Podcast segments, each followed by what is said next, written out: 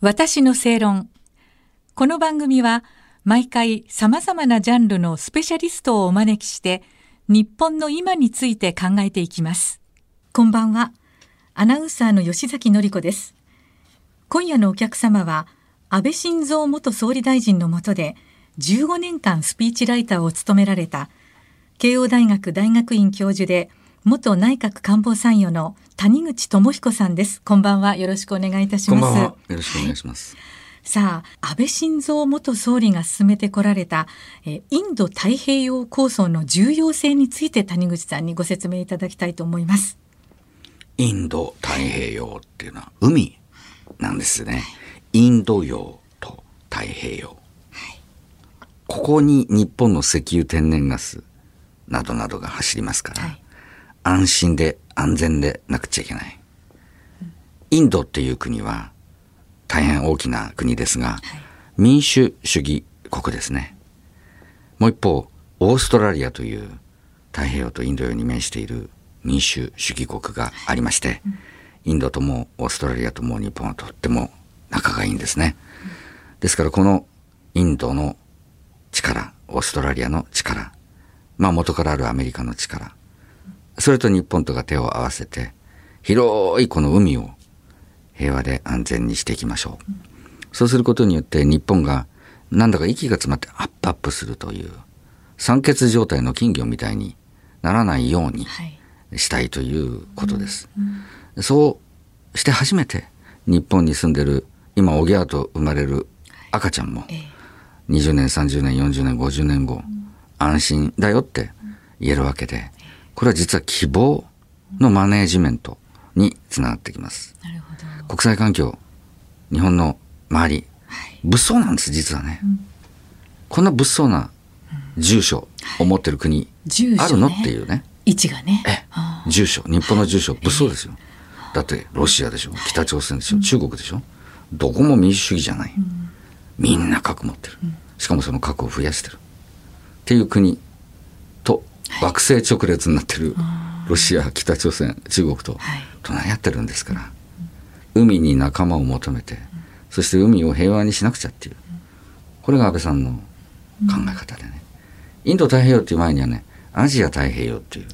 概念があったんですよ、はい、これは大平さんが出したっていうことですね。アジア太平洋っていうと大体太平洋の沿岸国の話になるんですね、はい、うん、そこに抜け落ちてたのがインドで、うん、インドがせんきゅうひゃくきゅうじゅうねんだいの半ばぐらいから急速に世界に入ってきて、はい、でこれを思いっきり仲間にしましょうっていう、うん、それが安倍さんの元からあった考え方でした、はい、うん、まあ、それがクアッドっていうものを生み出して、まあ、ここまでね来るのにひゃくごじゅうねんぐらいかかったというふうにも書いてらっしゃるじゃないですか、谷口さんは。はあはあはあ、ひゃくごじゅうねんかかったってどういう意味かっていうと、はい、日本が国際秩序を作る主役になるのにひゃくごじゅうねんかかったって意味なんですよね。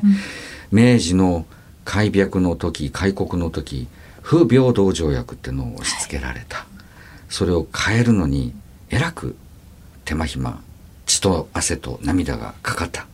日露戦争終わってやっと、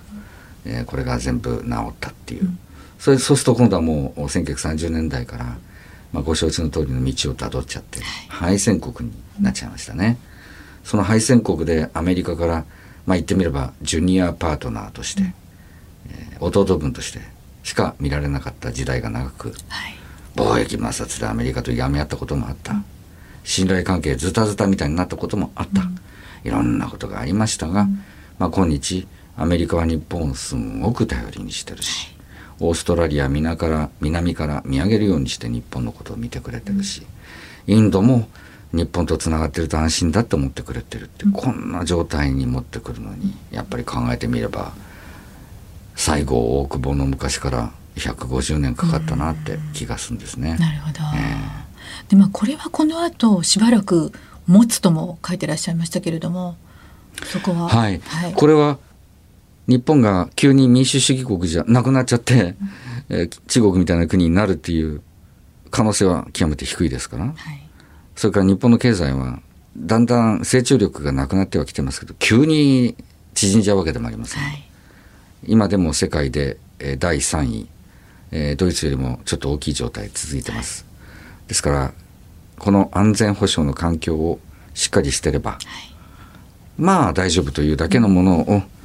安倍外交というのは残してくれたという、うん、私は見方ですね。なるほど、はい、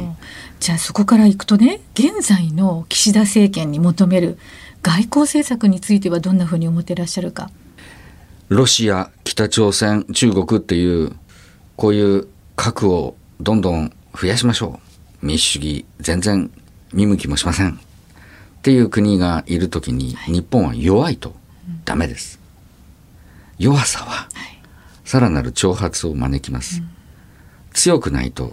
中国も日本をリスペクトしません。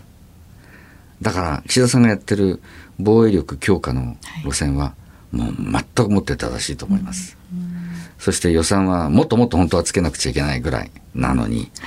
えー、あれぐらいしかないっていうことですけども、でもあれぐらいでもつけたのは岸田さんは正しかったと思います、うん、これから必要なのはこういう苦しい中でも頑張るっていう姿、内外に見せていくことかなと思いますね。で、岸田さんもう少しね、歯食いしばっててもやるぞっていうような、こういう強いところを見せた方が私支持率上がると思いますよ。それはね、えー、スピーチライターの谷口さんからご覧になってもっとどうしたらいいっていうふうに思ってらっしゃるか。なかなかね、うん、人によって表現にはスタイルの差があるし、はい、一定のもうスタイルありますよ、うん、ろくじゅう超えてる、うん、まあね、人間に急にスタイル変えろってのは難しい、えーうん、ただし政策として打っていかなきゃいけないものはひるまずに政策として打っていくと、うん、今一番必要なのはやはりお年寄りに偏りすぎている福祉を若い人に持っていくことです、うん、これは誰もこんなことねできません、うん、だって投票日に投票所に一生懸命行くのは大体お年寄りなんですよね。じゅうはち、じゅうきゅう、にじゅうの若者にもっと選挙に行ってもらって、うん、ごじゅうねんごの日本というのを考えてもらうことが必要で、うん、岸田さんは自分はごじゅうねんごの日本のために働いてるんだっていう、うん、そういうメッセージ出してほしいなって、うんうん、これね、そういう声待ってると思います、国民は、えー、だからど, どうですか、スピーチライターの繰り返しになりますけど、谷口さんから見てもっと岸田さんのスピーチこうしたらいいっていうことがあったら教えてもらえますか。強い政策がまず必要ですね、うん、多分岸田さんは言葉で語るより政策で語らせた方がいい気がします、うん、なるほど。で、強い政策っていうのは賛否両論分かれるんですよ、はい、これこそ指導者を強くするんですね、うん、賛否両論分かれる中でも、えー自分は信じる道を行くって言ってやるとだんだん国民についてくるという、うん、そんなもんかなって私安倍さん見てて思いました、うんうん、で岸田さんも今抱えてる問題ものすごく複雑で重いし、はい、いろいろだからスピーチもいいけど、うん、政策で強いのを出してもらいたい、うん、そしたらそれをきちんと言葉で説明する。あんまりその上手な歌手のように歌うことはできないかもしれませんけれど、えー単調なメロディーになるかもしれないけれど、うん、でも強い政策があれば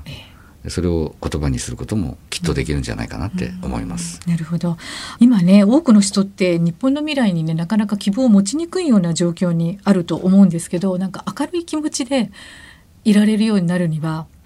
岸田政権にこうあってほしいっていうところはその強い政策っていうことですか。強い政策というのは、はい、若い人のための政策なんですよ、うんうん、限られた予算の中で、えー年寄りばかりに振り向けず、うん、若い人に振り向けるということです、うん、これ難しいんですよ、うん、でも若い人のための政策っていうものを打っていくならば、ええ、自然となんとなく未来に希望を持っていいのかなって思ってくれるかもしれない。で、そういう人が一人でも増えないと本当に日本はどんどん沈没して、してっちゃ困りますからね、うん、そうですよね。やっぱりこれから先ある人は若い人たちですからね。そうです、うん、ええですから今のはたちぜんごの人たちがごじゅうねん経っても